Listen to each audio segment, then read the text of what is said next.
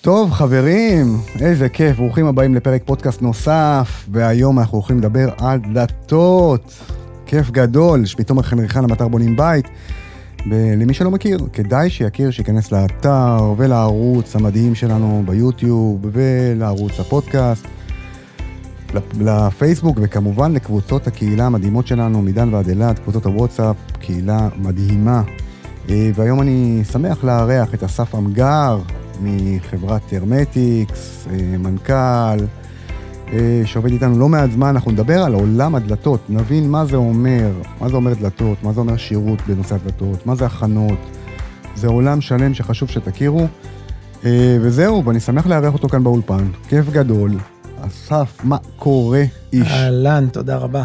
מה איתך? הרבה דברים קורים, שמח להיות פה. ואסף הגיע ככה לבקר אותנו בחדרה באולפן, ואנחנו כאן, ואסף, אתה המון שנים בתחום הדלתות, ספר לנו קצת על עצמך, שנכיר. נכון, אני גדלתי בתוך עולם הדלתות, אבא שלי, אנחנו, אני אוהב להגיד שאנחנו שושלת של אנשי דלתות, אבא שלי הקים את המפעל הראשון של רב בריח, אוקיי. לא, לא בתור בעלים, כלומר, בתור שכיר, אוקיי. והוא עבד בצמוד למשה דולב, שהוא אחד מהמפתחים של הפלדרת, והוא איש פיתוח בעצמו, רשם עשרות פטנטים. אתה מדבר איתי עשרים וחמש שנה אחורה. יותר. יותר. ארבעים וואלה, פלוס. אוקיי. Uh, כן, וואי, עם הניסיון שלו יכול להיות, יש אולי עשרה אנשים כאלה בעולם יכול להיות. עכשיו, uh, מאוחר יותר הוא הקים את שריונית חוסם, היה הבעלים של שריונית חוסם, ובסביבות uh, חמש עשרה שנים אחורה, הוא החליט uh, לבנות uh, בחניה שלו, איזושהי דלת uh, עתידנית שהוא uh, חלם אותה, והכין אותה בעבודת יד, הביא משקיעים, והקים את הרמטיקס. ככה נולדה הרמטיקס. כן. מדהים. ומה, וספר לי על הקשיים שלו בהתחלה. אתה גדלת לתוך זה, היית ילד, כאילו, צמחת לתוך. הקשיים הוא לא אוהב לספר, זה לא הסגנון שלו. לא, אתה יודע, כולנו, כל העסק טוב מתחיל בקשיים, אין מה לעשות. זה, תשמע, יש סקלביליות, לגדול, ואז כשאתה גודל, אתה צריך להביא עוד עובדים, והשוק גם זז, יש את העונות שזה עולה, שזה יורד. יש אין סוף, קשיים, רק... והיום הרמטיקס כמה עובדים? אנחנו היום עשרים וארבעה עובדים כבר. וואלה, יושבים בחולון. נכון. אוקיי. יפה, הם מספקים דלתות ביטחון, מה שנקרא, לכל הארץ. נכון, הדגל שלנו זה דלתות חסינות פריצה, משם הגענו. הייתם בכל בוטק, את התוכנית שניסו לפרוט ולא הצליחו, והיה קטעים. יש על זה עוד ויכוחים, שברו את הקיר, ואז כאילו הראו שזה נפתח. אוקיי. נכון. זה מנגנון שאבא שלך פיתח. נכון, מנגנון הנעילה, הוא פיתח אותו לגמרי, ועד עכשיו בונים אותו בחולון בעבודת יד. וואלה, מטורף, כן. מי שלא צפה, מוזמן לערוץ ולראות, לגמרי. כן, כל הרכיבים בדלת הוא פיתח מחדש. צירים זה שלו, מנגנון נעילה שלו, שילדה, חשיבה שלו, וסף תחתון וכולי, כל הרכיבים. לגמרי, אז אני מכיר אתכם כבר מזמן, מ-אלפיים וחמש עשרה, כשקמתי את המיזם הזה, ו... דרך הקבוצות, והרמטיקס, והרמטיקס, ואתם עובדים גם לא מעט אדריכלים, ושפו. עולם הדלתות, עולם, עולם. כן, תשמע, השוק, מצד אחד באנו עם הבשורה הראשונה שלנו, שזה מאבא שלי, ואחר כך באמת השוק, אתה יכול פשוט להקשיב למה השוק מבקש. יום אחד בא אליך בן אדם עם בקשה מיוחדת, ואתה מבין שחברות שעובדות על אוטומציה לא יודעות לתת את הפתרון הזה. אז שילבנו בין הרצונות שלנו לאיפה שהשוק לקח אותנו. כן, החברות ו... הגדולות, ברגע שאתה מוציא אותם מהסטנדרט, זה קצת בעיה. מה נכון. שנקרא עבודת יד, וקצת יותר כן. קשה. עבודת יד, התאמה אישית, נכון. תחשוב, אפילו פתחים, כל פתח הוא שונה, ולא מצפיק זה, גם כל תפיסה של אדריכל לוקחת אותך למקום אחר, ואתה צריך שהדלת תהיה מספיק פתוחה, נקרא לזה, שההלבשות יסתובבו בדיוק איך ש... האדריכל רוצה שזה יפגוש את החלון במקום הזה. מדהים. ולשם זה לקח אותנו, ואחרי זה באו עוד מוצרים, כמו דלתות פנים. קו ש... אפס ועניינים. כן, ו... בדיוק. לגמרי, התפתחתם. Mm-hmm. אז ספר, ספר לי קצת על עולם הדלתות. פה בישראל, עשרים עשרים ואחת, אני כשבניתי ב-אלפיים ושלוש עשרה, mm-hmm. תשמע, לא הכרתי, באמת שלא הכרתי, הייתי כמו, והיום אני מלמד את הבונים איך mm-hmm. את העולם הזה, וזה חלק מהפודקאסט שלנו, גם ללמדתם על העולם הזה. עולם הדלתות היום בנוי מהמון משווקים, המון יצרנים, היום המון יבואנים, זה עולם שלם, שאתה בתור בונה או משפץ, קצת הולך לאיבוד. אתה לא יודע מה לבחור. לגמרי. וגם המון עלויות, אתה יודע, אתה לא, נכון, אנשים לא יודעים להבדיל בין נכון, תפוח לתפוח. נכון, לפעמים יש מוצר כל כך זול שלא שווה אפילו את הזול, בדיוק. ומוצר סופר יקר שאתה מקבל עליו ערך מטורף, ובאמת אי אפשר לצפות גם האנשים עכשיו לדעת שהם עושים את הבחירה הנכונה, כי הם לא עכשיו דוקטורים לדלתות. נכון. אז ספר לנו על העולם הזה שבישראל היום. תראה, יש לך תקנים, חומרים שונים, שימושים שונים, זאת אומרת יש דלת למוסד שנפתחת אלף פעמים ביום, ויש דלת ביתית ששוב אתה צריך להתאים את התקציב והשימוש. אני חושב מנקודת מבט של לקוח ניגש לבחור דלת. אני חושב שככה ניגש לשאלה הזאת. יש חברות שמבוססות יותר על אוטומציה, דוגמת, לא יודע, רב בריח, רשפים, שרונית חוסם. כן. יש להם מנעד של דגמים שהם מראש תכננו אותם, ואז... מה שנקרא אם... מוצר מדף, כן, יחסית. בדיוק, מוצר מדף, ואם הם עשו עבודה חכמה, אז הם אפיינו אותם לטייפקאסט. הסגנון המתועס, הסגנון המודרני, הסגנון הענקי. אוקיי, אוקיי. ולקוחות, אם הם עשו עבודה טובה, הם יצאו את עצמם בתוך ה... מנעד הזה. עכשיו, יש גם פונקציות של איכות, כלומר, לא בא לי שהדלת שלי תשקע ותשפשף את הרצפה אחרי חמש שנים, כי הצירים נשחקו. אוקיי. זה כבר לבל אחר. כן. זאת אומרת, איכות הצירים פה משמעותית. הצירים, הדלת זה מוצר שעובד, אז זה לא כמו קיר שאתה עובר לידו כל יום, אז זה שוחק אותו. קיר זה קיר, למרות שגם לא יש תקנים, יש בזה עולם בטוח, אני... כן. אבל דלת עובדת, נפתחת, נסגרת כל היום. בדיוק, זה מעמיס עליה, כל החלקים זזים, המנגנון נעילה. אז uh, במקרה הזה באמת uh, תקנים זה פונקציה חשובה, מישהו אחר בדק, פתח אותה מאה אלף פעמים, כנראה שזה בסדר, ויש גם מעבר, uh, נגיד סתם uh, בצירים שלנו, יש איזושהי דיסקית מיוחדת נגד שחיקה, uh, אין uh, נקודת, בצירים נסתרים יש להם איזה התרחבות והתכווצות, אז אצלנו זה בנוי מגוש פלדה אחד, כל מיני דברים שעשינו בשביל שזה יהיה heavy duty ממש. אוקיי, okay. uh, אז היום כשאני מתכנן בית, mm-hmm. והאדריכל מתכנן לי דלת במפתח מסוים, תכף תגיד לי מה, מה רובם היום, כיום ב-עשרים עשרים ואחת, מה קורה מבחינת מפתחים, ובגובה מסוים, וברגע שהאדריכל חורג מהגבהים הסטנדרטיים, אז זה כבר יותר מקשה עליי בתור לקוח, לבחור את החברות התעשייתיות יותר. נכון, זה מצטמצם, אם כי גם החברות ה... גנריות יודעות להגיע ל-שתיים שבעים, שתיים שמונים. אוקיי. אצלנו הדלתות, אם זה בדלתות כניסה, הם... יש להם תקנים של ביטחון, ואנחנו לא עוברים את ה-שתיים חמישים פתח. אוקיי. Okay. כשרוצים לעבור את ה-שתיים חמישים, אני חושב שחלק מהחברות, נניח כמו רב ברך רשפים, אני חושב שהם מגיעים לעד שלושה מטר, בשום אופן לא מעבר, וכשאתה בשלושה מטר ומעבר, זה רק דלתות בדרך כלל אלומיניום, כמו, לא יודע מה, אפרטו, סקרינו, כן, סטאטו. כי זה חתיכת של, חתיכת משקל. כן, זה, זה סוג של קונסטרוקציית אלומיניום הדלת. כן. או אם היא נורא נורא רחבה, ואז לפעמים שמים את הציר למעלה ולמטה, פיבוט מה שנקרא, אוקיי. ולא צירים בצדדים. זאת אומרת, מה שפעם היה דלת, היום זה חתיכת כן. מוצר כן. עיצובי לגמרי, כן. אדריכלים רואים את זה כ... הייתה חברה גדולה, אלון קוף בשמה, שניסתה לייבא לארץ דלתות כניסה, וזה נכשל כי הם הביאו את זה מסין, והייתה איזו סטנדרטיזציה מסוימת, כי סינים חושבים, מה, פתח זה איקס, זה נכשל טוטלית. Okay. כל פתח שונה, ועכשיו בכלל, יש לנו את הסטנדרט, סביב שתיים עשרה, כן דורש מעבר פנוי, סתם למשל כיסא גלגלים, בסדר? Okay. של מינימום שמונים סנטים. אוקיי, okay, זה אומר פתח של לפחות תשעים, תשעים ושתיים. לדלת חוץ. כן, לפחות פתח בנייה של תשעים ושתיים, וכאילו למה לא יותר גם, שיהיה פתח מטר אם אפשר. אוקיי, okay. והיום רוב ההזמנות שלכם, וזה אני מעריך שזה ממוצע בכל הארץ, הם מה, מטר בעשרה, מטר עשרים? כשאנחנו עושים את זה בבניינים, אז שוב, תגוי בקבלן, באמת. ובבנייה הפרטית? רוחב ומטר עשרים, הרבה אוהבים לעשות פתח. כי מוצאים דלת גדולה, בטח בבית פרטי. פחות מזה, דרגה עם מטר, בין מטר למטר עשרים. אז היום בארץ יש בעצם חברות הגנריות הגדולות, התעשייתיות, האוטומציה, מה שנקרא, ויש חברות שהן יותר custom made כמוכם, ויש המון יבואנים מחול. יש יבואנים מחול, יש איתם עניין שהם יותר ממוקדים פרויקטים, כי הם צריכים להביא עכשיו מחולה. אוקיי. זה לא פשוט להם להביא, לא יודע מה, שבע דלתות פנים לבית. כן, ברור. ואם הם עושים את זה, זה גם מתומחר בהתאם. אוקיי. אז יש את הנישה הזאת, אני לא, אני לא כל כך מרגיש אותה, אני כן מרגיש אותה בפרויקטים שמתמודדים okay. מולי. ו- ויש גם המון משווקים, זאת אומרת, יש יצרן, אני לא אגיד שמות עכשיו, אבל יש יצרנים גדולים בארץ של דלתות, mm-hmm. חוץ, והמון המון המון המון משווקים שקונים מהם, ומתחילים mm-hmm. לשווק. אני... נכון, במקרה הזה, שוב, אנחנו בפודקאסט, וחשוב לי כן, לתת כן. מידע מימן, אם יש יבואן שהוא... יש לו הרבה ותק והרבה ביקורות טובות, אז אפשר לעבוד איתו. כן. זאת אומרת, זה לא איזה משהו פסול. יש עניין של חלפים, של זה, אבל שוב, אם הוא טוב, אז, כן. אז יהיה. אבל יש פה את הקושי.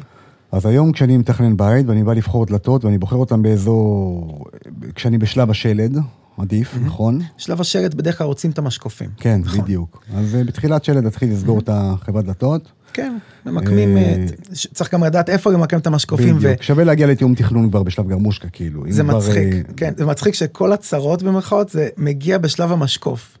כולה חתיכת פח מגולבנת, אבל שיהיה לא עקום, שלא יקבל בטן ביציקה, בדיוק זה קרה לי היום בבוקר. וואלה. סתם, זה לקוח. ושיהיה ממוקם נכון, כי היום יש גם את העניין הזה של הקו אפס. עכשיו, רגילים לחשוב על קו אפס מחוץ לבית, אבל יש גם קו אפס מתוך הבית, שיש לזה עצה מאוד קטן בשוק, דרך אגב. אוקיי. שזה יפה, כאילו, וזה לא משהו פסול. אנשים אוהבים הלבשה.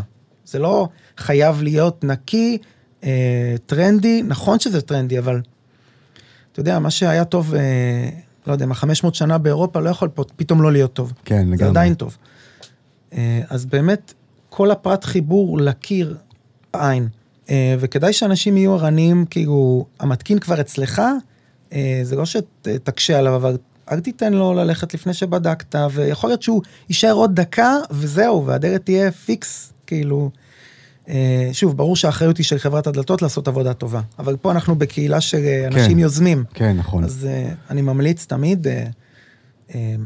ביום רוב המתקינים, זאת אומרת, זה אחד הדברים שאני מתעקש עליהם, זה שהמתקינים יהיו אין-האוס של אותה חברה, כי היום יש הרבה מתקינים שמסתובבים בשוק שהם מתקיני דלתות, והם פרילנס, והם עובדים בחברה X, בחברה Y, בחברה Z, ומקבלים משם עבודות, ולא תמיד יש מעקב על נושא השירות. ככלל אצבע אתה צודק, מה שכן, אם החברה היא חברה טובה, אז זה לא משנה את מי שולחת אליך, כי היא אחראית. יש בקרת שירות. לא, אם אתה קרה משהו, יש בעיה, ויש בקרת שירות וביצוע, הם לא ישלחו מתקין שלא יודע לעבוד. אבל אם היה, הייתה איזושהי בעיה, אתה פונה לחברה, וזה לא מעניין אותך מי יתקין לך. כן, ברור. יגיע, גם אם ישלחו עוד מתקין, מה זה משנה? למה התקנה כל כך חשובה בעולם הדלתות? כי אתה לא יכול, יש דברים שאף אחד לא יכול לדעת, חוץ מהמתקין. זאת אומרת, הוא יודע אם הוא עיגל פינה. אחרי זה בסוף יש הלבשה, מכסה, הכל סבבה, אבל אוקיי. זה שלא ראו, אם הוא שם עוגן על המשקוף, וגם לא יודעים לראות, זאת אומרת, אף אחד לא יודע איך מתקינים דלת הרמטיקס. הוא לא שם את העוגן, הכל נראה פיקס, אחרי כמה חודשים, הדלת פתאום לא נסגרת טוב, אתה לא מבין למה. ואי אפשר לסדר את זה בלי להוסיף את העוגן הזה. ו- ואני לא אתחיל לדבר איתך על איזה צרות שגם לא תלויות בי, אה, שקבלן או בעלי מקצוע שמוציאים לי את העוגנים. למה אתם מוציאים את העוגנים? כאילו, למה? גדול. או אם אתם רוצים, אז סבבה, תתקשרו לשאול. אז אה, שמנו מדבקה על המשקוף, לא משנה, שלא ייגעו בעוגנים. אוקיי. אבל כל התקנה של דלת פנים ודלת חוץ, זה עניין של... יש בזה המון מקצועיות. כן, ומאוד תלוי במקצועיות של המתקין. זאת אומרת, הדלת יכולה להיות הכי טובה בעולם, ברגע שהמתקין יפשל, אני... אז היא לא תעבוד, פשוט לא תעבוד. כן, לא תעבוד, לא תהיה מאוזנת. הקשיים, אני יכול למנות אותם. הדלת משפשפת את המשקוף, אם היא לא מקוונת, או שיש איזשהו פס מרווח מתרחב, זאת אומרת, משהו עקום שם, או עם הרצפה, משהו שם משפשף לא טוב, שתיים, שהמפתח לא מסתובב קשה, נניח. Okay. זה, זה סוג הבעיות, הרי אחרת לקוח אין לו תלונה. זאת אומרת, משהו שם לא עובד חלק. זה איך, מה שאני מכיר. איך, איך אני היום בוחר דלתות? סיימתי תכנון, והבית נראה אחלה על הנייר, ועכשיו אני צריך לבחור דלתות. איך אני בוחר? יש מנעד רחב של דגמים, פולימרי, אלומיניום... כן. נכון, מה שאני אני אדבר עליו עכשיו, זה, זה גם פנים וגם חוץ. כן, תכלס, אוקיי. קודם כל, כדאי לחשוב על רמת הסטנדרט שאתה, שאתה עושה. זאת אומרת, יש אנשים שבין אם זה שואב אבק או טלוויזיה, הם יודעים שהם יקנו משהו טוב. כן. או לא, הם אומרים, אני סטנדרט, אני טוב לי. כן, אוקיי. אז קודם כל, תבין מי אתה. שתיים, כדאי לדעת עניינים של סגנון עיצובי. זאת אומרת, אם הבית מודרני, אז... כן, כי הוא... אולי להסתכל אפילו בפינטרסט, סתם לראות תמונות, להסתכל בכל מיני חברות, לראות איזה דגמים אתה מתחבר, ואם יש לך בעל מקצוע, אז גם, אתה רואה שעשיתם בית בסגנון, לא יודע מה, פרובנסי כזה, או להפך, הכל בטון מוחלק וכאלה, אז לאפיין דברים כאלה, ואחר כך, אולי טריקל דאון, כאילו, תתחיל מהכי טוב, הכי מוכר, הכי מומלץ, הכי, לא יודע מה, יקר אפילו, ומשם אולי תרד, כאילו, ככה אני הייתי עושה... קודם כל להגיע עם תקציב. ברגע שמגיעים עם תקציב יותר, הכי קל. אם תכננת תקציב... זה לגמרי הכי קל. זהו, זה התוספת שבמקצועיות שלכם. אבל, אוקיי, אני בא, בוחר דלת חוץ, עדיף לבחור, עדיף לסגור את הכל בעצם בבית אחד, זאת אומרת, גם פנים, גם חוץ, או שזה לא כל כך משנה. ברור שזה יותר נוח. המודד בא כבר לוקח את הכל, המתקין לפעמים גם יודע להתקין חוץ ופנים ביחד. אוקיי. ברור שזה יותר נוח, זה לא חובה. זאת אומרת, אוקיי. מבחינתי זה לא... הבנתי. מבחינת דלתות פנים, היום בשוק בישראל, קיים לנו פולימרי, אלומיניום, מה קיים לנו? יש לנו עץ, יש לנו לא רק עץ, גם כאילו, יש אם די אף בכלל, שזה סיב עץ דחוס כזה, פרק, פחות מומלץ, בוא נגיד ככה, בתחושה שלי, פשוט כי זה שותה מים מלמטה, זה מתנפח. כל חומר יש לו את היתרונות שלו, מן הסתם מחיר, אם זה יותר זול. אני לא הייתי נוגע במשהו שאין לו עמידות למים. אבל כולם מספרים לי שזה עמיד למים. כן, כן, אבל כשאתה בא אליהם, אז הם אומרים לך, הכי זול זה זה, ויש כזה, וזה לא עמיד למים. זאת אומרת, זה לא... לא, וזה זה, זה בתור התחלה. אם זה לא כזה, לא מסתכל בכלל. אוקיי. אחר כך תסתכלו על הצירים, יש צירי פייפ למשל. ציר פייפ זה כזה ציר שמוברג לתוך המשקוף. ממש אין את ההברגה. מה זה אומר? שאם אתה מעמיס על הדלת, זה עולה יורד, זה מתחיל לקבל סדק.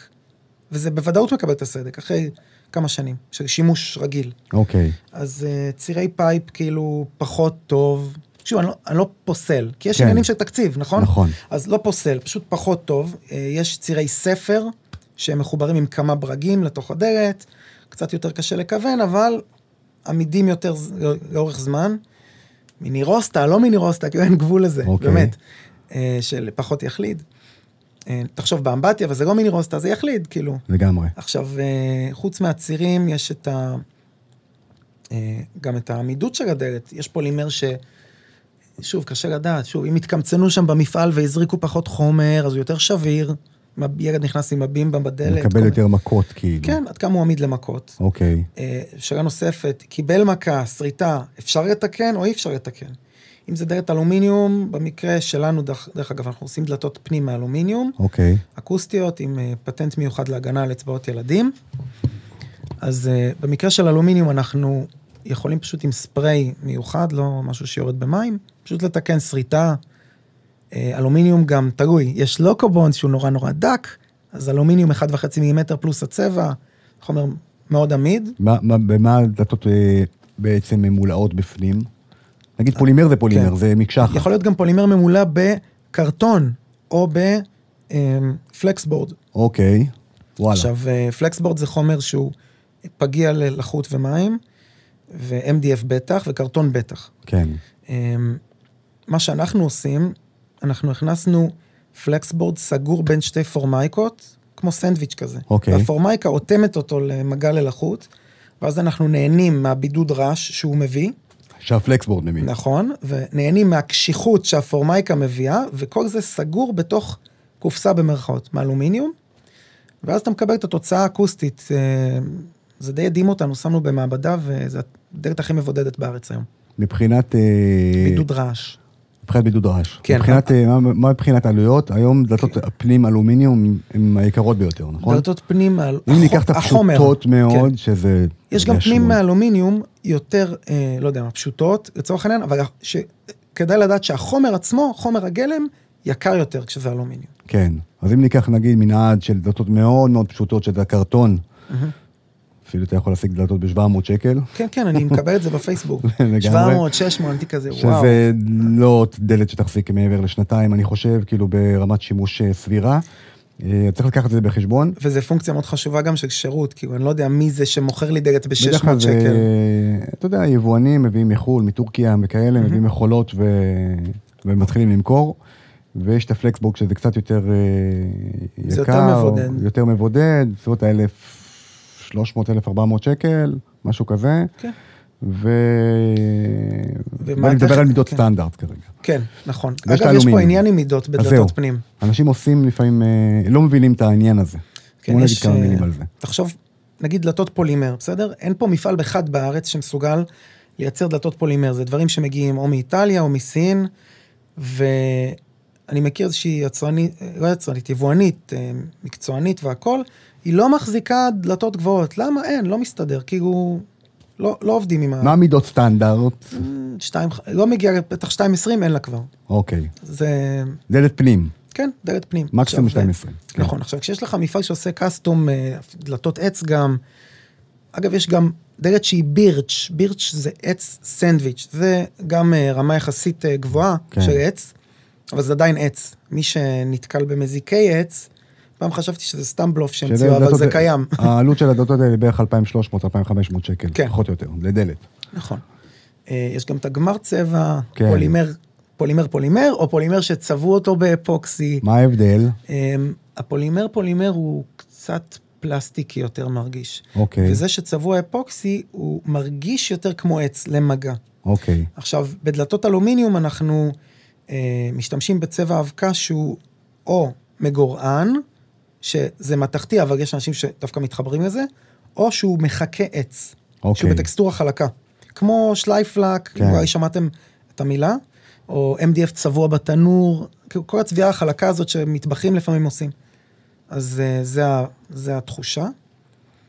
והדלתות האלומיניום בפנים גם אמרנו שהוא ממולאות, או פלקסבורד, כן, או... או, או... קצף זול, גם קיים, בסדר? אנחנו עושים את זה עם פלקסבורד ופורמייקה. ואין לדלתות שעולות יותר יקר. הדלתות שלנו... שלוש וחצי... כן, הדלתות שלנו מתחילות מאזור השלוש, ארבע מאות, כולל מע"מ, וזה לא כולל את ההתקנה. כן. גם ההתקנות עלו המחירים, אני חייב לציין את זה. בכלל יש עליות מחירים, אנחנו כבר מדברים ב-עשרים ואחת, ובתקופה שלהביא מחולה עולה ארבעה עשר אלף דולר במקום ארבעת אלפים דולר, אז כן. וגם זה משפיע בסוף עלינו, הלקוחות, כי אין מה לעשות, אתה בתור, אתה יודע, עסק. נכון. בסוף זה נופל עליי, ה... דיברתי עם כמה בעלים שחברות דלתות, הוא אומר לי, תשמע, אין לי ברירה, אני חייב לעלות מחירים, אני לא... נכון. ולפעמים, ולפעמים היצרנים או המשווקים גם סופגים חלק מהסיפור, זאת אומרת, אם זה עולה להם, לא יודע, אני ממציא עוד שלוש מאות שקל, הם, הם יקחו עוד שלוש מאות שקל, אפילו שזה לא בהכרח נכון, כאילו, יש גם את הביקוש בשוק, הכל מושפע מהכל. אז זה אתגר שמתמודדים איתו, אבל... כן, נעבור את התקופה הזאת. כן. אז דיברנו על התקנה. אתה אמרת שהתקנה עולה כסף. התייקרו קצת ההתקנות של הדלתות פנים. אוקיי. דרך אגב, בדלתות פנים מקובל לשלם את ההתקנה למתקין, סתם אני שופך, שופך ידע כזה. זה גם עוזר לו לעשות עבודה יותר טובה. לא יודע, זה, זה נוצ, נוצר הנוהג הזה. בענף הדלתות, אני, זה כבר, זה גדול ממני. שכאילו אני... אני בן שלושים וארבע, אני, זה קיים הרבה שנים. שאני קונה בעצם החברת דלתות הדלתות, ואז הוא אומר לי, תקשיב, תשלם ישירות למתקין. נכון. מאתיים וחמישים לדלת, כן. שלוש מאות לדלת, לא יודע כמה... האחריות היא מאה אחוז תמיד להתעקש על זה, גם אם יש ספק.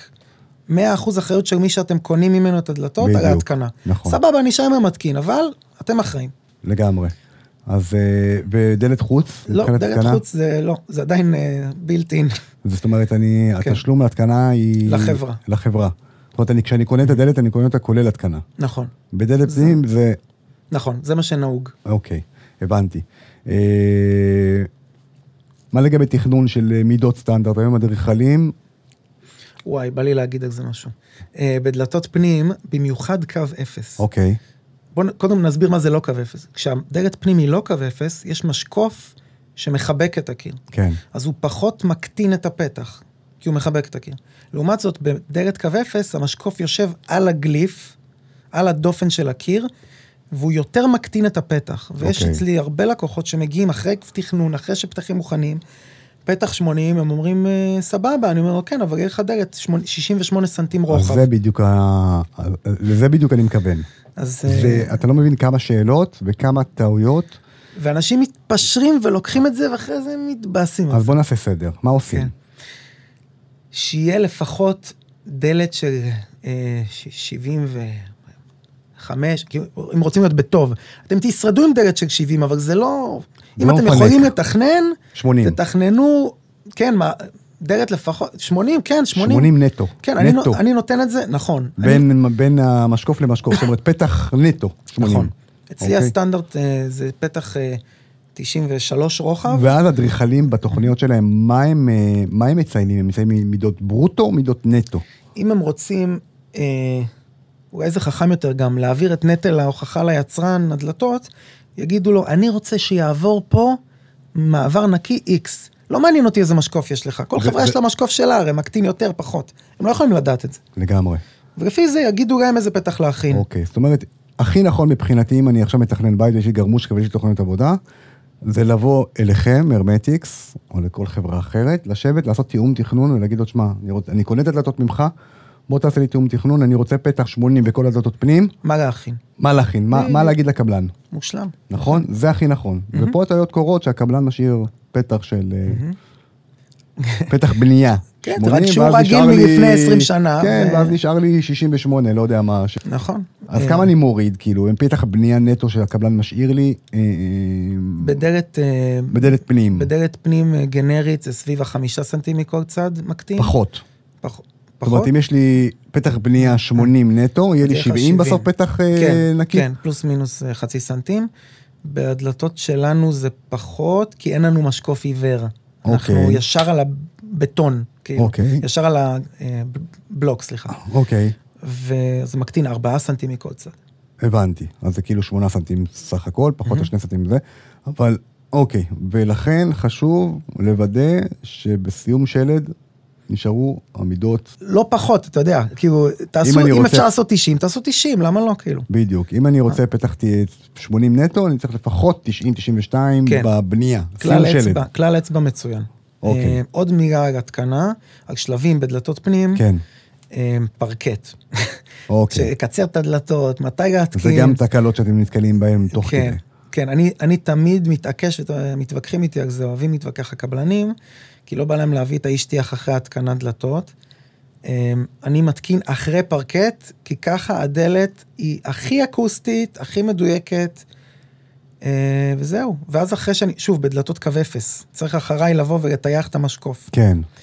בדלתות רגילות? לא צריך שום דבר, יש הלבשות. אוקיי. אז אני מתקין בסוף, והקבלן אין שום בהם זה. הבנתי, אוקיי. אבל בדלתות פנים בקו אפס יש שלב של לעלות על המשקוף עם תיח, שבעצם זה מה שמעלים את המשקוף, הופך אותו לקיר, ומתוך החדר סוגרים עם פלטה גבס קטנה. הבנתי, כי פרקט, אני, יש לו את הגובה שלו. נכון. אני יכול לקחת מידות לפני פרקט, רק שיגיד לי איזה סוג פרקט, ואני מוכן. ומה העובי שלו, מה הגובה שלו. כן, פלוס דבק, כן. מבחינת משקופים עיוורים, מה החשיבות של משקופים עיוורים לדלתות פנים, רגילות או קו אפס? בדלתות פנים, אני לא מוסמך להתייחס למשקופים עיוורים, כי אין לי משקופים עיוורים. הבנתי. אני מתקין ישר על הקיר עם עוגנים, זה מה שאבא שלי המציא. אוקיי. זה נותן יותר פתח דרך אגב, יותר מעבר. כן, דיברנו על זה. לפעמים קבלנים מטעמים אישיים שלהם, שירם, יצרם ישר, אז הם רוצים את המשקוף עץ. אחרי זה המתקין שגיבה מפרק אותו, ומתקין את הדלת. ודלת חוץ? בדלת חוץ. יש איתה משקוף. נכון, המשקוף המגולוון. שוב, אמרתי, חשוב לדעת... באיזה שלב אני מתקין את המשקוף? משקוף בנייה בסיום שלד. אוקיי. הוא נשאר אצלי, במקרה שלי הוא מגולוון, לא אכפת לי שהוא יסרט והתלכלך. אבל, נניח ואתם מזמינים מחברה אחרת, משקוף בנייה צבוע בתנור. אוקיי. אז כל, כל מהלך הבנייה הוא יסרט לכם. אתם רוצים שהוא יצבע בתנור, מצד שני, הוא יסרט לכם. אז מה עושים? או שעושים מה שתמיד עושים, שנותנים לקבלן לצבוע. או ש... זה, זה נראה לי רק המשפץ בעצמו הולך ומדביק על המשקוף מגן עליו. כן. ואז כאילו זה יהיה בסדר. אפשר גם לתקן עם ספרי, לא סוף העולם. הבנתי. ואז את המשקוף אני מתקין מסום שלד, ואז את הדלת עצמה? בסוף, אחרי ריצוף. כשיש לי ריצוף, אז יש לי כבר את הגובה הסופי של הדלת. בדרך כלל המשקוף בנייה נשתל מתחת לריצוף, הוא יורד מתחת. הבנתי. אז בדלתות חוץ, אסף, מה הטיפים שאני בתור בונה, הולך לדלת לחברת דלתות, ואני רוצה דלת חוץ, מה ככה הדגשים, הניסיון שלך שאני צריך לדעת לשאול ולבקש, מבחינת מפרט הדלת, כדי שוואלה, אני אקבל מוצר כמו שצריך. אוקיי, אני אנסה לצמצם את זה לכללים שאפשר לזכור. אוקיי. כי זה הכי חשוב, שיצאו מפה עם משהו המאזינים. דבר ראשון, כדאי לדעת על העמידות של הדלת, או אם, אם יש לה תו תקן, אז אתם יודעים שיש לה עמידות, כי רובוט פתח וסגר אותה מאתיים אלף פעמים. אוקיי. אז כדאי לדבר על הצירים. שתיים, לשאול מה האחריות. כמה זמן אחריות אני נכון. מקבל? מה נהוג בשוק? נהוג בשוק, אני חקרתי את זה דרך אגב. אוקיי. שנה ראשונה, כל תקלה טכנית ללא עלות. אוקיי. מעבר לזה שולחים טכנאי. יש גם סוגיה של חלפים. אוקיי, המנגנון נעילה שלנו למשל, הוא לא זול. אז אנחנו נותנים עליו חמש שנים אחריות. זה כמו לתת אחריות על המנוע של מכונת כביסה. כן, כן. אז מקסימום אחרי שלוש שנים, משרים עם מאתיים תשעים שקלים לצורך העניין, מגיע טכנאי שירות, גם אם את כל המנגנון נעילה הוא יחליף, זה יהיה ללא עלות. אז לשאול כמה זמן אחריות יש על הדלת. נכון. אחריות חלפים ואחריות תכלס, שאני לא משלם שקל. אוקיי, מה עוד? תנאי חוץ, אוקיי, שמש, פה ארצנו מבורכת עכשיו חם רצח. זאת אומרת, אם הדלת חוץ שלי בכיוון מערב? כן, אז יש, שוב, אלומיניום צבוע בתנור, פח צבוע בתנור, זה חומרים מאוד ידידותיים לדבר הזה. אוקיי. למרות שגם זה יכול לדעות אחרי חמש עשרה שנים, זה קורה. יש לזה גם סטנדרטים. אבל אם הדלת שלי מקבלת שמש כל היום... כן, אז אפילו שאתם אוהבים עץ, אל תבחרו בעץ, אין מה לעשות. כן. יש דמוי עץ, יש סרגלים דמוי עץ מאלומיניום, כן. יש דמוי עץ ש... שהוא פורמייקה דמויית עץ, עם הגנה מיוחדת לשמש, כי פורמייקה לא מתאימה לשמש. אז uh, יש את החומרים האלה, יש פורצלן, יש צפחה, מה שנקרא אבן גמישה, כל החומרים האלה יודעים לקבל שמש, אז לוודא ש... החומרים מתאימים. אוקיי, אז שאלתי אחריות, שאלתי התקנה... זה שאלות לחברת הדלתות. כן, כן, ברור, בתור בונה, נכון. התקנה, אחריות, חלפים, עמידות בתנאי חוץ. צביעה, אם נגיד אחרי כמה שנים הדלת שהיא דוהה או משהו כזה, מה עושים עם זה? זה קטע מאוד מסובך, כי חברת הצבע, נגיד סתם, היא אומרת שזה דוהה בחצי אחוז כל שנה. אוקיי. מי יכול לבדוק את הדבר הזה? מעבדה, עכשיו נשלח את הדלת למעבדה, זה קשה, הרי זה מה שהם יגידו. אז פשוט צריך לעבוד, אם אתם מאוד פדנטים, תשארו ממי קונים את הצבע. אם יגידו לכם איזה חברת סין, אז אולי לא. אבל אם זה חברה ישראלית עם תקנים, אז כנראה שהכל בסדר. הבנתי. מה עוד לוודא מול החברת דלתות דלת חוץ? יש לנו את הנושא של תקנים, מי שחשוב לו. בדלתות כניסה, קודם כל, אם יש בכלל תו תקן לדלת. למשל, דלתות עם חלון, גם אם זה של חברה מוכרת, אין לזה תו תקן. כי זה לא יכול לעבור בדיקת פריצה. אוקיי. אבל uh, הדלת עצמה, ככלל, כאילו עברה את הבדיקה. אחרי זה עשו בה את השינויים. עכשיו, יש בין כוכב אחד לארבעה כוכבים. Uh, רוב הדלתות בשוק הם בין אחד לשלושה. הרמטיקס, uh, uh, לשמחתי, הדלת היחידה שקיבלה ארבעה כוכבים. לא קיים חמישה. זה תקן ישן, הוא, okay. קיים, עוד, הוא קיים עוד לפני שאנחנו קיימים, זה לא שהמצאנו כן, אותו. כן. וזה... דרגה שבודקת בצורה מאוד מחמירה, כל מיני דברים שקשורים לביטחון, בעיקר. מה מבחינת לשאול לגבי זמני אספקה, כל הנושאים האלה, מתי אני מזמין, מתי אני... נכון, נכון. יש יצרנים ויש יבואנים בהקשר הזה, נכון. ועם יבואנים זה הכי חשוב, אוקיי. לוודא זמני אספקה, כי יצרן זה יצרן, יצרן כמה כבר הוא עסוק קדימה, חודש קדימה. אוקיי. עכשיו, בהקשר הזה, קודם כל לשאול כמה זמן אספקה. גם אם אמרו חודש וחצי, אז... יש גבול, זה לא שלא שאגתם, אז גם אין גבול לכמה לספק לכם. כן. אנחנו מספקים בערך תוך שלושה שבועות כל אבן דרך. נהוג בענף סביב עשרים ואחד ימי עבודה. אוקיי. בדלתות כניסה. מרגע שאני מזמין, זאת אומרת... כן. יכול להיות שהם יגידו, מרגע שהמודד היה אצלך, זה גם יכול להיות שהם יגידו כזה דבר. אוקיי. אבל בדרך כלל מרגע שאתה מזמין, עשרים ואחד ימי עבודה זה... אז לוודא גם את זה. כן. אוקיי. יש עוד דברים חשובים? זה כבר יותר אינדיבידואלי. אוקיי. מעבר לזה. הבנתי. מה לגבי כן. דלתות פנים? דלתות פנים... קצת יותר אה, מורכב. כן. אה, הכל מורכב. אם רוצים, הכל מורכב. כן. בדלתות פנים, יש לנו את העמידות למים, שזה כלל שלא עוברים אותו. שתיים, איזה צירים, או האם הצירים האלה עברו בדיקה של מאה אלף פעמים. מצידי שאפילו לי ציר פייפ, אבל כשבדקו אותו, לא יודע מה, מעבדה בגרמניה, והוא מדהים, והוא מחזיק מאה שנה. אז לבדוק את העמידות של הצירים, סוג הצירים, והדבר האחרון, זה, שוב, זה אחריות כמובן. בדלתות okay. פנים, ככה אני הייתי מסכם את זה. בואו נדבר קצת על עלויות לסיום. Mm-hmm. Uh, עד כמה mm-hmm. העלויות משתנות ברגע שאני יוצא ממידות סטנדרט, והדרך עליהם היום ברוך השם הם uh, אוהבים uh, כן. להתפרע עם הגבהים של הדלתות. עד כמה אתה כחברת דלתות זה משפיע על, על המחיר mm-hmm. ומדוע? ומה היית ממליץ כאילו מבחינת מי שעכשיו בשלב תכנון לתכנן את הבית שלו, מבחינת גבהים, כי זה משפיע על עלויות, אני מדבר קצת על עלויות. יש פה חומר גלם, יש פה עבודה ויש פה התקנה. לצורך העניין, דלת של שתיים עשרה או שתיים ארבעים, שתיים נכנסות למתקין. זאת אומרת, העמידות סטנדרט היום, אם רוצים לשמור על הסטנדרט, זה שתיים עשרה על... שוב, בפולימר אמרתי לך, לא מגיע גם ל-שתיים עשרים ברוב המקרים. אבל בוא נדבר על מידות סטנדרט, ב-שתיים עשרה גובה. שתיים עשרה, כן.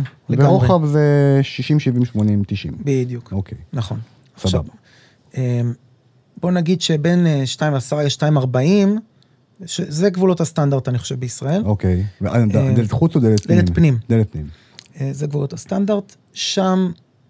המחיר, יש הבדל, אבל הוא לא דרמטי, כי יש גם הרבה תחרות. אוקיי. אוקיי, וגם שוב, אותה דלת נכנסת למתקין באוטו, זה עוד, לא יודע מה, עשר דקות עד שעה עבודה למפעל עצמו לייצר, אז שם התוספות מתונות יחסית. כמה מאות שקלים. אוקיי. לעומת זאת, כשעושים דלת מעבר ל-שתיים ארבעים, דהיינו שתיים שישים, שתיים שמונים, שלושה מטר. גם דלת פנים. כן, קיים. תורף. אז שם כבר זה, זה באמת מערב פרוע. כי גם אין הרבה שעושים את זה בכלל, והאוטו של המתקין בדרך כלל זה לא נכנס שם. אוקיי. יש חברות שעושות בשוטף דברים כאלה, מחזיקים מסעיות ממש. אוקיי. אז שם זה כבר קפיצה משמעותית, ברמה של עשרות אחוזים, לא יודע, אם הדלת שתיים ארבעים זה סתם אני ממציא, שלושת אלפים וחמש מאות שקל, אז זה כבר יהיה חמש, כאילו ברמה כזאת, ארבע אלף שמונה מאות. לגמרי, אז אם אתם רוצים לחסוך... הסיכון גם, תחשוב, מתקין שורד דלת. לגמרי. כאילו, הכל, הכל גודל. אם אתם רוצים לחסוך, תעשו מידות סטנדרט, מה שדיברנו. כן, שוב, אם אתם אוהבים את הגובה, אז קחו שתיים ארבעים, הכל טוב. כן, כן. מה לגבי... ואני ראיתי את זה כשאני בניתי, חיפשתי דלתות, אתה יודע, יש כל כך הרבה מחירים, אלף וארבע מאות, אלף שלוש מאות, אלף שש מאות, אלף ארבע מאות, אלף תשע מאות, וואלה, אתה לא יודע, כאילו, הוא נותן לי שלוש מאות שקל פחות, אבל אני לא יודע באמת להשוות. כאילו, אני קניתי דלת ב-אלף מאתיים שקל, לא רוצה להזכיר שמות, אבל פח, כאילו, לא הייתי קונה את זה היום. הייתי משקיע עוד שלוש מאות, ארבע מאות שקל לדלת פנים, והייתי מקבל משהו נורמלי. נכון. שכבר הספקתי להחליף את הדלתות, אז כאילו מה, ועברו כולה שבע שנים, ולא עשרים שנה. כן, יש... ואחרי ארבע שנים כבר אמרתי, טוב, אני חייב להחליף דלתות. אז איך אני, איך אני בתור בונה, יודע מה, אני קודם כל חברה, אבא ואמא, לבחור חברה טובה, זה אין ספק, אבל למה יש את ההפרשים האלה? ככה, בדרך כלל, ברגע שיצאנו מהדלתות פח אשפה, בסדר? דלתות שהן עמידות במים והן סבירות, מה שמבדיל זה הגמר, אוקיי? אם זה גמר צבע בתנור, או שזה פולימר פלסטיק. אוקיי, לשאול את זה. אז זה משפיע. אוקיי. בסדר? בכמה, גם איזה מאתיים שלוש מאות שקל. אוקיי. לדלת. אגב, יש גם דלתות פנים שעשויות מפח. לא פח כאילו שפח זבל. כן. עשויות מפח מתכת. אוקיי. גם מוצר שקיים בשוק. אז שוב, זה הגמר, גמר צבע בתנור, בדרך כלל נחשב יותר גבוה. בין אם זה אפוקסי לעץ, אוקיי. ובין אם זה אבקה באלומיניום. הבנתי. אז זה נחשב יותר יקר, וגם זה באמת יותר יפה. אז ממש להשוות, אז... לקחת את הדלת ולהשוות מפרט למפרט, ככה ככה אני יכול לראות באמת ההפרשים. ולהשוות בצירים גם, כן. עכשיו, שוב, המחירים, כמו שאמרת, יש לך ב-אלף מאתיים, אלף שלוש מאות, מגיע גם ל-אלף שמונה מאות, וגם הדלת ב-אלף שמונה מאות היא לא מופקעת במחיר. יש בה את הצירים שהם עשויים מיני רוסטה, וצירי ספר, וצביעה בתנור, בלה בלה בלה. וזה זה... עושה את ההבדל בין דלת כן. שמחזיקה שנתיים ל-שתים עשרה שנה. היא גם מחזיקה יותר וגם נראית יותר טוב, והיא יכולה גם לעבור את אלפיים שקל. בוא. כן. זה, וזה בסדר. עכשיו, פנה אליי איזשהו יצ... יצרן משווק, סתם שיתף אותי, ואמרתי לו, מה שאתה צריך להגיד למי שפונה אליך זה, אני הסניף הכי ותיק בארץ, לכן אצלי זה עולה, סתם דוגמה, עוד מאתיים שקל יותר. כן. וזה שווה כל שקל. אני מסכים איתך, אתה יודע, היום כשאני בתוך העולם הזה, ושווה מאוד. אנשים לפעמים לא מבינים, הם אומרים, חסכתי מאתיים שקל לדלת, אבל לקחו חברה פחות טובה, ודלת פחות טובה, והם יראו את התוצאה עוד ארבע שנים, ועכשיו הם רואים את ה-מאתיים שקל האלה, שכפול נגיד שבע דלתות בבית. אלף וארבע מאות. כן, אלף וארבע מאות שקל תוספת, זה כלום, כאילו, לקבל משהו שהוא מבחינת שירות. כי בסוף, בסוף, בסוף, בסיום הבנייה, אתה מסתכל אחורה ואומר, מי נתן לי את השירות הכי טוב, ומי צמיח לי שערות לבנות. בדיוק, אתה תזכור את זה ככה. והפרשים בתחום הדלתות חוץ, ששם זה, אתה יודע, מ-חמשת אלפים צפונה. שמע, יש לך, יש הדלתות כניסה הכי פשוטות שאני מכיר, זה עם טפט, מה שנקרא, מדבקה. זה דלתות שסביב האלפיים, לא יודע, מאתיים שקל. כן. משהו כזה. אני פחות כאילו לוקח אותם בחשבון, אולי בשביל המחסן סבבה, אני לא יודע. לא, אבל בוא נדבר על בתים פרטיים סבירים. בשביל הבית, לכל הפחות דלת צבועה בתנור, המחיר שלה הוא, לא יודע, סביב אלפיים ושמונה מאות, אלפיים ושש מאות, אם יש איזה מבצע או משהו כזה. וזה מהר מאוד, מנסים להזיז אותנו כצרכנים, לדלתות המעוצבות. מספיק שתוסיף ארבעה פסים כסופים, לפחות עוד אלף וחמש מאות שקל קופץ המחיר. תוסיף חלון, זה כבר מגיע ל-שש שבע אלף שקל, סביב ה-שבע אלף שקל. תוסיף מידה, כבר עוד איזה אלפיים שקל. מה זה מידה? לא יודע, שתיים ארבעים. אוקיי. וברגע שאתה הולך לקסטום, אז אצלנו הדלתות מתחילות מ-שבע תשע מאות, לצורך העניין. הבנתי. שהקסטום מבחינתך, מה זה אומר? קסטום זה אומר שאני רוצה, לא יודע, שלושה פסים כאלה על הדלת. זאת אומרת, ממש להגיד מה אתה רוצה. הבנתי. עכשיו, אולי יש גם סתם לחברה אחרת, דגמים שלושה פסים, אבל פה זה, אתה בחרת צבע, אובי, איפה, הפס, בפנים, לבן, פס לבן צבוע, בחוץ תשבץ לי פס של פליז על הדלת, תצבע לי את הפרזול. הבנתי. בצבע שחור, כמו הידית משיכה, תצבע לי גם את הידית משיכה. הדיון הזה, רק הדיון הזה, מייקר את הדלת. כן. ואפשר ללכת איתו גם רחוק. ואתה קיבלת את כל סוגי הבקשות מדריכנים, כאילו ראית הכל. כן, אני כבר יודע, לפעמים אומרים לי, אסף, יש לי איזה בעיה, ואני כבר יודע להגיד להם מה הסיפור. לגמרי. או איך לצאת מהגנריות, לפעמים אנשים רוצים לצאת מהגנריות. רוצים לצאת מהגנריות. להיות מיוחדים. יש לנו זמן לדקה? כן, כן, בטח. יש לנו עוד חמש דקות. לצאת מהגנריות, סתם נתפס לי המילה הזאת, ודלתות עם הלבשה, זה משהו שכולם מכירים, שמחבקת את הקיר. עכשיו, ההלבשה הזאת היא לא חייבת להיות כמו שאנחנו מדמיינים.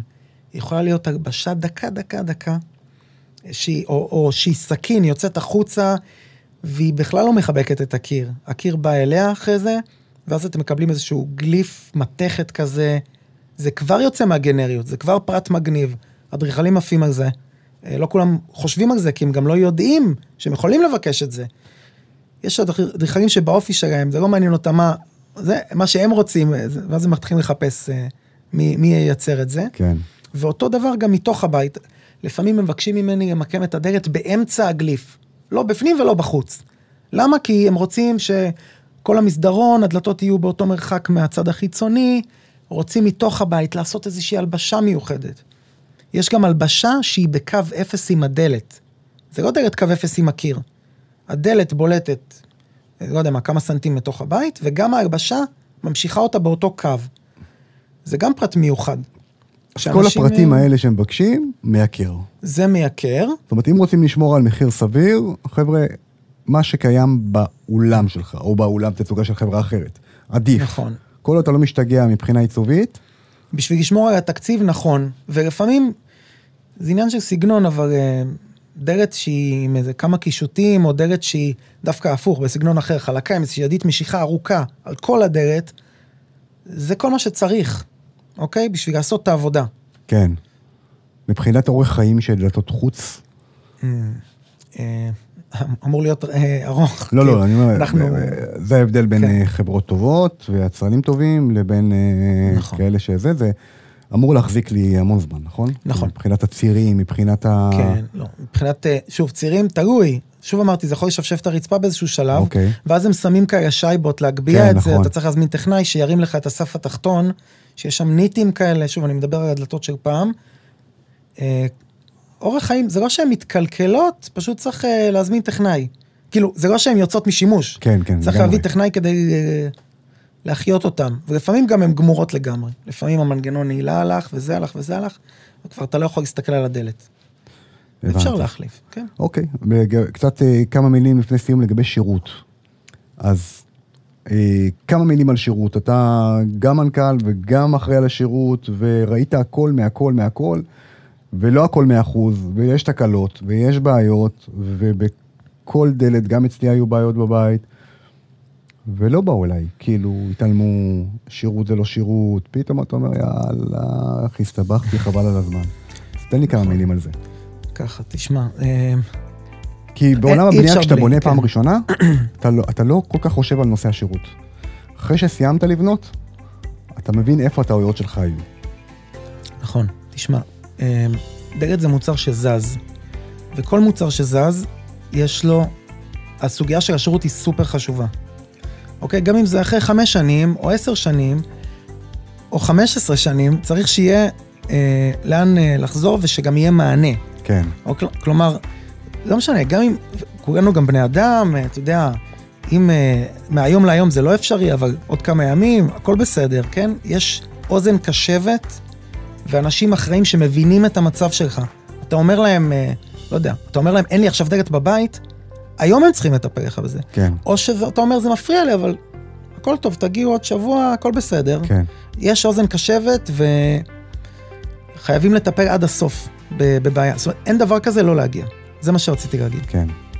חייבים ו- להגיע. וזה מה שעושה את ההבדל בעצם, בבחירה שלי כלקוח, בחברת, בבדלתות, השירות. שירות. ואתה רואה את זה, זאת אומרת, אתה מגיע לתיקונים, כי תמיד יש בעיות. אני חווה את זה. כן. אין דבר כזה, כאילו, אם השלב הראשון לא הסתדר, זה עלה דרג, זה עלה דרג, לא הסתדר, לא הסתדר, בסוף אני אטפל בשירות, אם צריך, זה מה שיקרה. לגמרי. אז זה באמת מסקנה, חברים, מעבר לכל היופי של הדלתות, והמגוון הרחב שקיים בשוק, תבחרו חברות עם אבא ואמא, עם שירות. ושתוכלו לסיים את הבנייה ולהסתכל אחורה ולהגיד וואלה, בחרתי נכון, ואם יש תקלה, יש לי אבא ואמא, וזה נכון לא רק לדלתות, זה נכון לכל דבר ודבר בעולם הבנייה. טוב, חברים, קודם כל תודה רבה. אסף גם זמין בוואטסאפ לחברים, והם שולחים ומתקשרים, ו... בכיף גם כאילו... גם סתם בקשר ידלתות, זאת אומרת, אתם מוזמנים להתייעץ איתנו פשוט הידלתות. לגמרי. מה הנייד שלך, אגב, נגיד אותו פה בשידור?